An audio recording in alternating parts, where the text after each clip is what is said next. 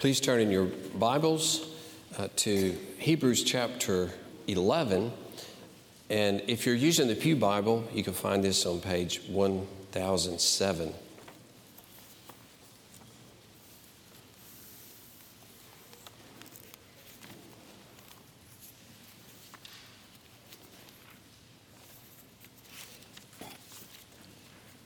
time's sake, I'm uh, going to read uh, the first verse and then uh, skip down to verse 7, which we're going to treat this morning.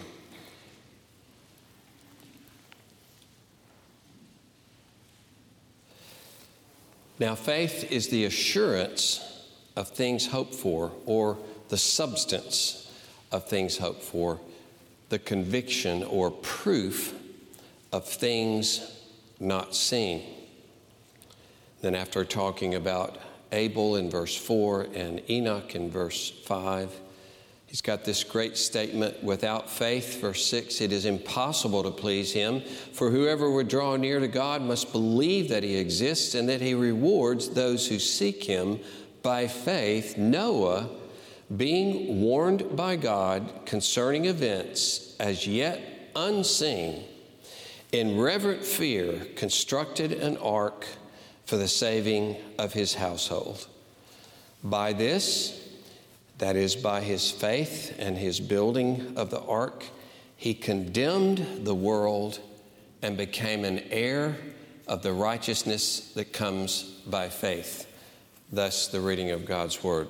Let's pray. O Lord, increase our faith, build our faith Cause us, Lord, to live out our lives day by day in all of our relationships, in all of our responsibilities, and all of our opportunities to live by faith in our great and glorious God. Through Jesus Christ, we pray. Amen. Okay, kids, uh, three words this morning arch, okay, A R C H. A word you probably don't use that much is fret, F R E T, fret, and then crown, crown. Now, a few years ago, there was a tornado that hit my wife's hometown, Louisville, Mississippi, and her brother, Speedy, that's his real name, Speedy, it's not a nickname, um, he had heard a lot of warnings about tornadoes over the years. And by now, we really didn't take them that serious because they really hadn't had any tornadoes, and sometimes the tornadoes were actually storms and all that kind of thing. However, my daughter, who lives in Jacksboro, Texas, was watching the weather somehow and saw that this tornado was headed straight, and she saw the map for his house. Okay? So she calls Speedy, and then Speedy gets on TV and radio and finds out this is a reality. So he and his wife Jamie get in this tiny little bathroom they have, uh, and he hovers over Jamie. The tornado hits. now, if you walk back into that bathroom a few days later, like we did, it doesn't look like there's a tornado because everything in the bathroom is perfectly intact. You couldn't tell. But when they walked out, they were looking up at the sky. Most of the house was destroyed. All the pine trees were down. Their cat was gone. Somehow wandered back in a few days. I'd love to know where that cat was during that time or how he sounded when he was taken off. That's what I'd really want to see. we talked to another couple who was in that same tornado, and they had climbed under the stairwell, and it was built really well, you know, with iron uh, supports. Well, the tornado hit their house. It just it took the whole house away. They had wall to wall carpet it was taken away, and he said, We were like this, lying flat on the uh, cement of the foundation, trying not to blow away ourselves. And it knocked his wife out. She was okay. But you can imagine if they hadn't been under the stair, they would have gone with the rest of the house, certainly with the wall to wall carpet, right? That would have been it. So they heard the warning. It's so good to hear a warning. When you can prepare, so good to hear a warning and you know the future. And if you believe in that future, you believe, you, you change your lifestyle due to that future. You may change your priorities due to that future. You now will be living in the light of the future. The future has entered your present to shape how you think and speak and do, do and live. That's what happened to Noah. You see, and here is first on your sheet there the warning of God. God's word is, as theologians would say, performative, right? It accomplishes what he intends it to accomplish. For instance, in creation, as we read and the call to worship, he spoke and it was. He spoke the world into existence. They will happen because God says also when he speaks of future events. Uh, reminded me of the uh, big turrets on the old battleships. Uh, 16 inch guns, 60 feet long, could fire 23 miles inland, and it whirled around on a turret. And so you think if God's word speaks the world into existence, what happens when it turns and speaks into the future? That future will be there exactly as He says it. Of course, He planned it, but sometimes His word comes to us and we get to hear. We, we're, we are let in on the future. It's declared to us, and we know that the future He has planned will certainly come about. We realize this is our future, this is the world's future. God has spoken. His word about the future then becomes our promise, our warning, and we have a choice to believe Him or not, to act upon His promises and warnings or ignore them.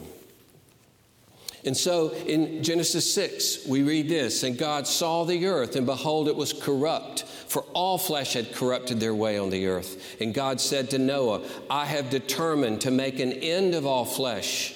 For the earth is filled with violence through them. Behold, I will destroy them with the earth. Make yourself an ark of gopher wood. And then he describes the materials and the dimensions and the details of the boat, uh, the box, basically. It's, just, it's a box. For behold, I myself will bring a flood of waters upon the earth to destroy all flesh, in which is the breath of life under heaven. Everything that is on the earth shall die. But I will establish my covenant with you, and you shall come into the ark you, your sons, your wife, and your sons' wives with you. Two of every kind of animal shall come into you. You'll gather food for them. Noah did all this, said. He did all that God commanded him. And in the description in the next chapter, three times, he did everything that God commanded him. So that his response was that of faith. Faith that led to obedience, faith that led to action. This response of Noah, this faith saved him and his family. And this is the essence of faith as it's expressed in uh, verse 1 uh, the conviction or the proof of things not seen. Faith for Noah made it real enough to build an ark in the middle of nowhere, this box, in the face of ridicule and mockery. He believed in the reward that's spoken of in verse 6. That is the safety of him and his family. His faith led to his salvation. So Calvin writes, it's surely the, t- surely the task of faith to see in the Word of God what is hidden and removed from our senses. So faith sees that. It's the proof of that which is unseen. And here it defines it as a future because it says as yet unseen. So we realize the, the faith talked about in verse uh, 1 and the, the unseen is the future that is unseen. I mean, it was likely years, probably decades away, and you're the only one who believes it, and your whole life has a completely different orientation than the whole world of people who are happily carrying on life of raucous living and basically regard you as a raving lunatic. And you just keep building the ark. And you just keep building the ark. Keep building the ark. Because you believe that it is coming. You believe this ark will save us. A warning of this fantastic, unimaginable, unprecedented flood yet was unseen, never before seen. This can't happen because it's never happened. It doesn't happen. It's years away.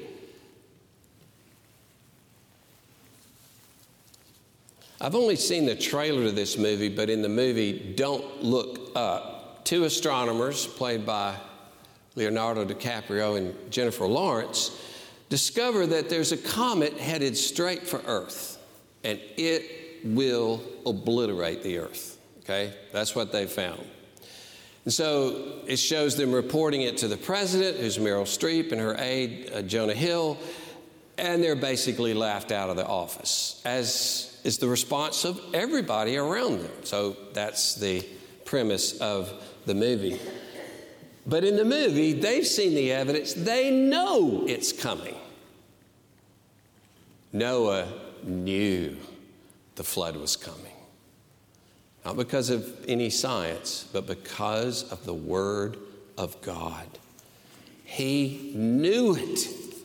Just like you and I know there is gravity, and we live in the light of gravity. When I was in the St. Louis Arch up there, you have to lean over and look out the window part, and your whole body is committed, right? You can't just stand there and look. You have to commit your body to be leaning over, and then your eyes are looking straight down at 600 feet or whatever it is, something like that. And I mean, everything in me was just screaming, You are not supposed to be here. You know, you're falling, you're, you're in danger. I mean, I couldn't quit. Because not only do I believe in gravity, but my body believes in gravity. Feel it in your bones, right? You can feel it in your arms and legs even when you're close to an edge or you're looking over a fence thousands of feet below. You feel it. Noah knew the flood was coming. In a sense, he could feel it in his bones.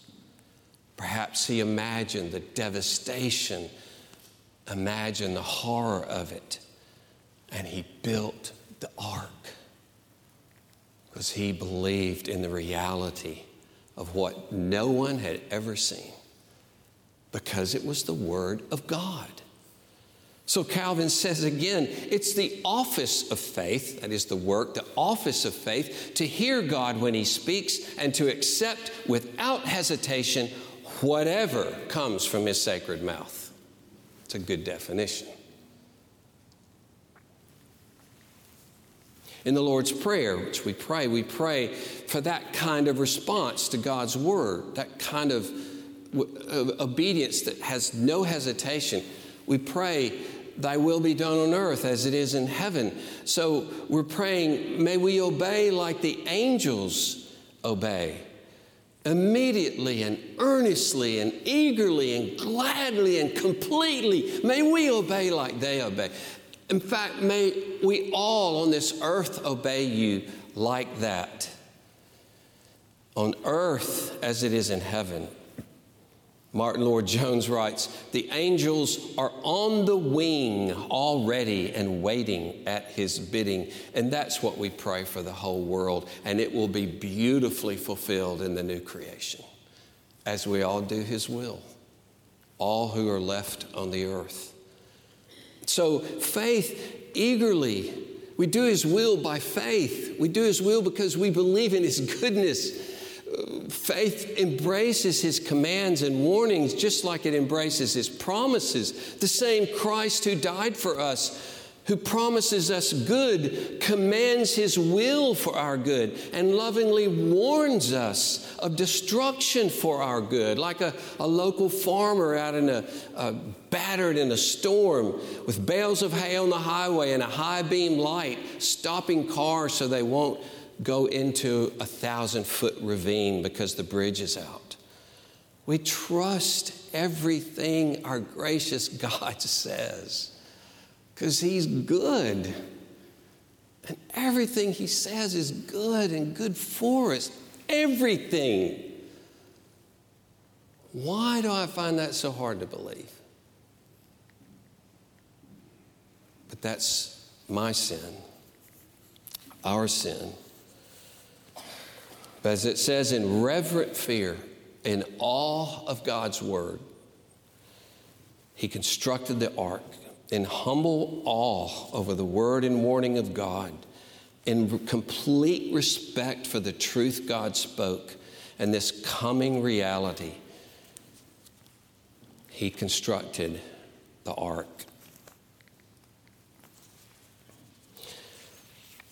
In um, Chariots of Fire, there's a great little scene where Eric Liddell is talking to his sister Jenny, and I don't do a Scottish accent, but I'll still embarrass myself and kind of do one. but he says to Jenny, because she doesn't want him to run, she wants him to go to China and be a missionary, right? And she's just so worried. She's just, and there's that word he uses Jenny, don't fret yourself. And Jenny says, I do fret myself. Right? I just love that. We've used that a bunch. And I do fret myself. I worry, right? That's a way to say I worry. I'm worried about you, Eric. Well, in Psalm 37, three times, and I like that way the ESV keeps the old form of the poetic language and says, Fret not yourself. Three times fret not yourself. Why not? Because of the success and the ease of, of evil in this world. Don't fret yourself because of that. And then he goes through the, it's a long psalm, Psalm 37. And he tells you what's going to happen to the wicked. They'll fade like the grass, they'll wither like the green herb. The wicked will be no more. Look for him, he'll not be there. The Lord laughs at the wicked, for he sees his day is coming. The arms of the wicked will be broken, they will perish. Like smoke, they will vanish away. They could not be found. They're altogether destroyed. Five times it says they will be cut off. They will be cut off. They will be cut off. But you also don't fret because of what God promises you. Five times to counter they'll be cut off, he says, they will inherit the land. He will bring forth their justice as the noonday. He will give them all the desires of their heart. They will delight themselves in abundant peace. Their inheritance will last forever. They will dwell forever. They will be preserved forever. God will be their stronghold and refuge forever. Fret not yourself.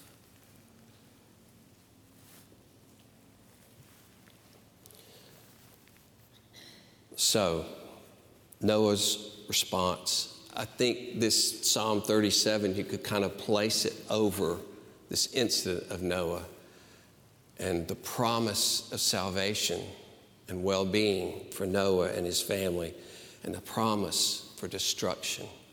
But you see, Psalm 37 applies it across the boards, and the New Testament applies it across the boards. And we are in exactly the same situation the coming wrath of God and the only salvation that is in Christ Jesus. So, God's warning, Noah's response, which begs the question what is our response? But then the condemnation it speaks of. You see, it wasn't in his words that he condemned, his life was such a sharp contrast to the evil around them. The ark itself announced the coming judgment of God. It was a kind of prophecy of judgment, a guarantee of judgment. And the gospel is a similar, terrible double edge. Paul in 2 Corinthians 2 speaks of Christ always leading us as we proclaim the gospel in triumphal procession. And he says, through us, he's spreading the fragrance of the knowledge of him everywhere. This beautiful fragrance of God's glory as we talk about Jesus. For we are the aroma of Christ. Here, here it has two sides. We the, are the aroma of Christ to God among those who are being saved and among those who are perishing, to one a fragrance from death to death, to the other a fragrance from life to life. And well, Paul says, Who is sufficient for these things?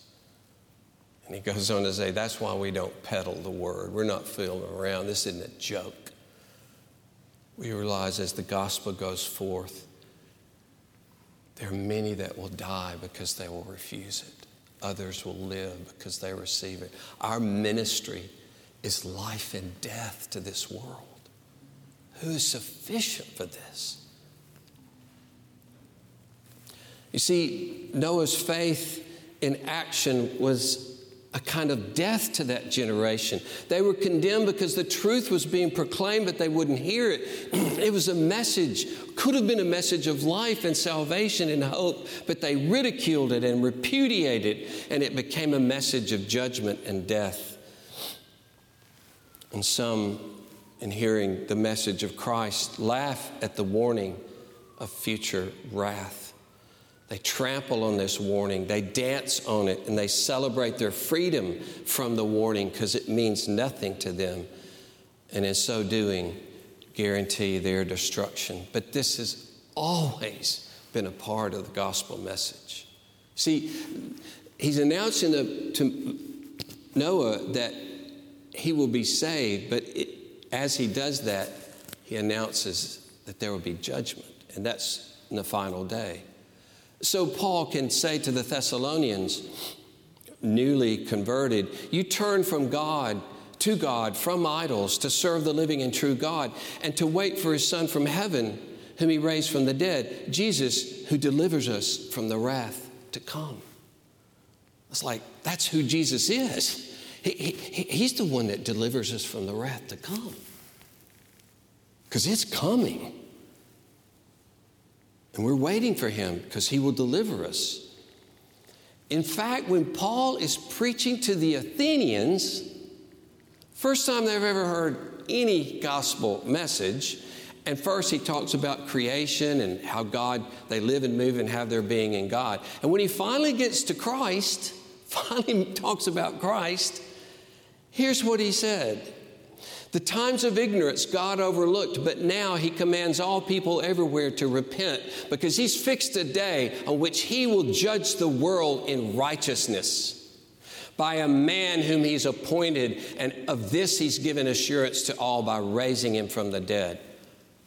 So you're telling me a man's been raised from the dead, and that man who's raised from the dead will judge me in the last day. Uh, it's the first gospel point he made. uh, and, and by the way, there's a man that was raised from the dead, and he will judge you one day. And Paul was able to say in Romans 2, speaking of that final day, he says, On that day when, according to my gospel, God judges the secrets of men by Jesus Christ.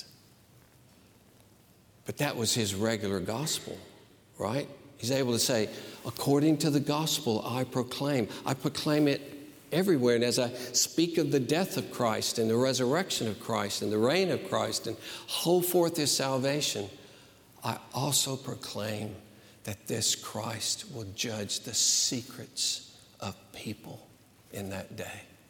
He said, that's part of the gospel. So the gospel is always promise and warning, promise and warning. And so, Noah condemned the world. And when our message is refused, it's a condemnation on the world. Who is sufficient? Who is sufficient for these things? In the last phrase has two parts that he condemned the world, but he also became an heir of the righteousness that comes by faith. Now, I think we have to be careful about this phrase because it's not just that he became righteous by faith or was granted a righteous standing with God by faith, though that may be included, but it, it, it says he became an heir of the righteousness that comes by faith. And in the very context, in the next few verses, it talks about Abraham's inheritance and that he and Jacob and Isaac are heirs of the promise, which uh, is going to, as he enlarges, it's the city that God has built, it's the heavenly country. Even when they didn't inherit it in this earth, uh, you know, in the land, uh, as the patriarchs, they were looking to the heavenly country. So being an heir is pointing to final inheritance. Like in chapter 10 that we read, where they had their property seized, but it says they accepted that with joy because they have a better possession in, that which is to come. So, an heir of righteousness parallels uh, earlier in chapter 6, two times he calls us the heirs of the promise heirs of righteousness, heirs to the promise. So it's described, though, as righteousness. Now, I get some help in understanding this from the teaching on the crown in the New Testament. Uh, James 1:12 speaks of the crown of life that we will receive in that day. So it basically means we will be crowned with life that is eternal and indestructible. It's overflowing, abundant. We'll flourish in life in the final day, a crown of life. Or in, uh, in 1 Peter 2, I mean, 1 Peter chapter 1, uh, no, no, I'm sorry, I'm looking at the wrong paragraph. In 1 Peter 5 4, it's called the crown of glory. So we read in Philippians 3 that our bodies, our humble bodies, will be transformed into the likeness of Christ's glory. So we'll have this honor and glory forever. We'll have an abundant life forever, a crown of life, a crown of glory. And then Paul in 2 Timothy 4 8 says, In that day I will receive the crown of righteousness. Oh, crown of life, of glory, and of righteousness. Speaking about the same thing, but looking at it from different standpoints. And I think crown of righteousness is the closest parallel to this becoming an heir of righteousness, of the final righteousness that we will enter into. And see, righteousness in the Old Testament is associated with God's deliverance. It's associated with his steadfast love and his faithfulness. Psalm, 1, uh, Psalm 31 1 Lord, in you I take refuge. Let me never be put to shame. In your righteousness, deliver me. We think of righteousness as almost like justice, but it has this element because he's always righteous toward his people and delivers his people. It has this association with his love and faithfulness and deliverance. He always does right. He always does the right thing, never the wrong thing. He will judge those who refuse him and hate him. He will deliver those who trust him and admire him. So it's interesting in Psalm 40, verse 10, when he says, I've not hidden your righteousness. In fact, it's even translated deliverance, but it's righteous. I've not hidden your righteousness. And then when he says, I'm going to speak of it, he says, I've spoken of your faithfulness and salvation and steadfast love. That is your righteousness. See? That's how closely righteousness is associated with God's saving, loving, faithful deliverance of his people. And so, what is being talked about, the crown of righteousness, along with the crown of glory and life, the crown of righteousness is the crown of deliverance, of salvation, the final crown of absolute rescue and relief of comfort and joy, being safe forever in our rock of refuge. And of course, it includes this life of righteousness. Can you imagine always doing the right thing to every person, every time? Can you imagine always being good? Always? Always thinking and speaking and acting in perfect love, we will inherit righteousness. We are heirs of righteousness through Jesus Christ.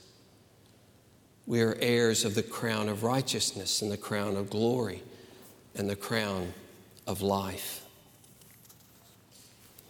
And so I would close with final exhortation, and this comes from 1 Thessalonians 5, and you can see how it parallels so many of our ideas. And you can read this on your own, but for you yourselves are fully aware that the day of the Lord will come like a thief in the night. While people are saying, There's peace and security, then sudden destruction will come upon them as labor pains come upon a pregnant woman, and they will not escape. But you're not in darkness, brothers, for that day to surprise you like a thief, for you are all children of light, children of the day. We're not of the night or of the darkness. So then let us not sleep as others do, but let us keep awake and be sober.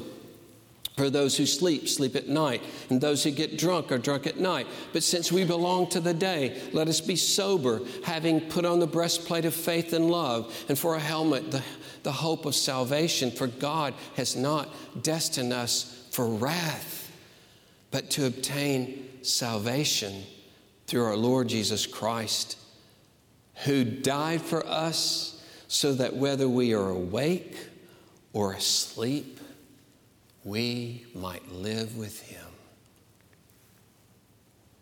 Therefore, encourage one another and build one another up as, just as you're doing.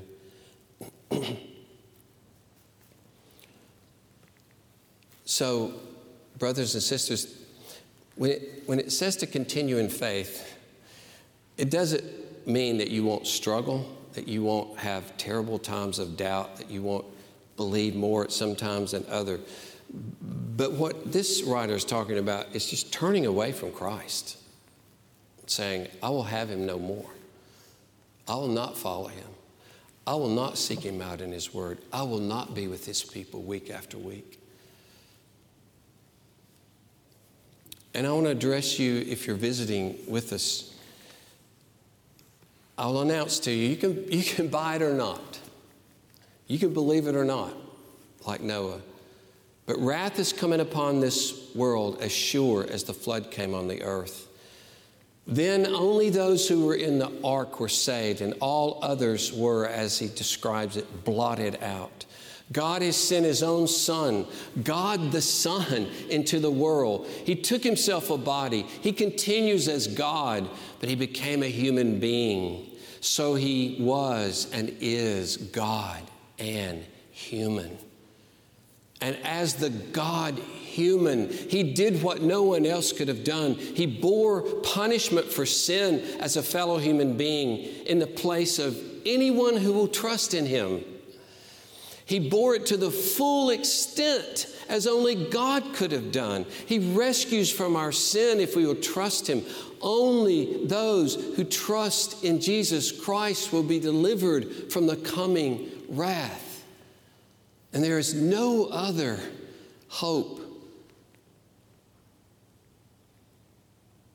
And He offers an inheritance of glory, flourishing life comfort, safety, and joy.